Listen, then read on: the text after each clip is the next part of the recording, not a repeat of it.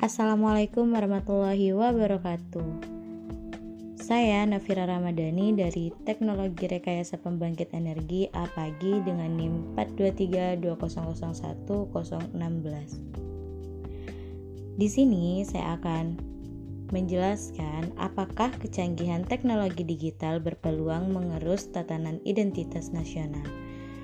Jadi, menurut saya, Identitas nasional adalah suatu ciri yang memiliki oleh satu bangsa yang secara filosofi membedakan bangsa tersebut dengan bangsa yang lain. Berdasarkan pengertian identitas nasional yang demikian ini, maka setiap bangsa di dunia ini akan memiliki identitas sendiri-sendiri sesuai dengan keunikan, sifat, ciri, serta karakter dan bangsa tersebut. Namun, sering berkembang zaman Perkembangan teknologi informasi dan komunikasi telah mendorong terjadinya berbagai perubahan dalam sendi-sendi kehidupan. Apa sih perubahan yang ada di negara itu? Perubahannya yaitu ada di hal positif maupun hal negatif. Dalam hal nasionalisme, perubahan ini akan dapat memberikan pengaruh pada generasi muda Berbagai usaha perlu dilakukan untuk dapat mempertahankan nasionalisme ini di dalam era digital. Di era digital, perlu didukung agar bangsa Indonesia tetap menjaga martabatnya dalam bersaing dengan negara-negara dan bangsa-bangsa lainnya. Fungsi identitas nasional yaitu sebagai pemersatu bangsa, sebagai ciri khas yang membedakan sebuah bangsa dari bangsa yang lain, sebagai pegangan atau landasan bagi sebuah negara untuk berkembang atau mewujudkan potensi yang dimiliki. Lalu, bagaimana sih pengaruh teknologi terhadap identitas bangsa Indonesia? Teknologi merupakan bagian yang tidak terpisah pada saat ini Teknologi merupakan dampak positif dan dampak negatif terhadap identitas bangsa Indonesia. Apa sih dampak positifnya? Yaitu sikap etos kerja yang tinggi dan disiplin dari negara maju yang harus kita tiru.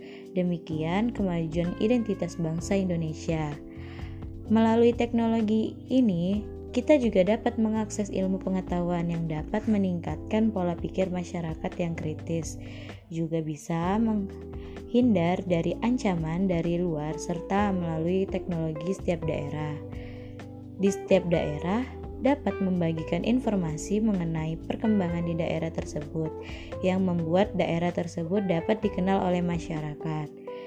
Di samping dari dampak positifnya, ada juga dampak negatifnya yaitu nilai-nilai negara barat semakin menguasai bangsa Indonesia. Contohnya, pada zaman sekarang ini masyarakat Indonesia cenderung berpikir secara individualisme, yaitu hanya berpikir pada dirinya sendiri dan cenderung mengikuti nilai-nilai dari negara barat lainnya. Seperti contohnya yaitu pergaulan bebas, Cara berbicara dan berpikir juga mengikuti orang Barat. Alasannya adalah nilai-nilai Barat yang cenderung bebas dan berpikir praktis yang membuat masyarakat lebih mengikuti nilai Barat. Hal ini tentu saja akan membuat nilai moral bangsa Indonesia menjadi identitas bangsa Indonesia juga hilang.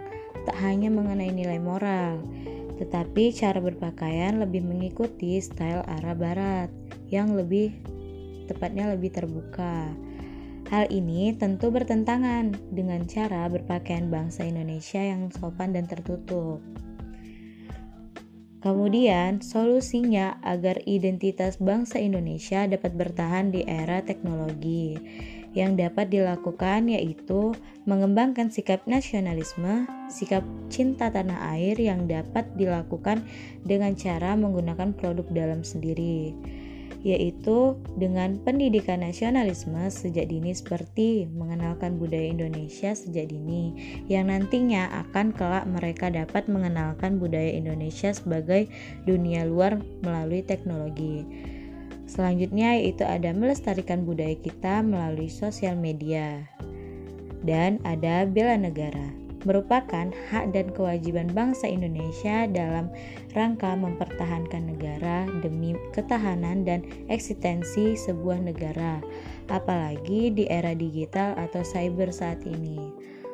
Oke, sekian dari saya. Terima kasih.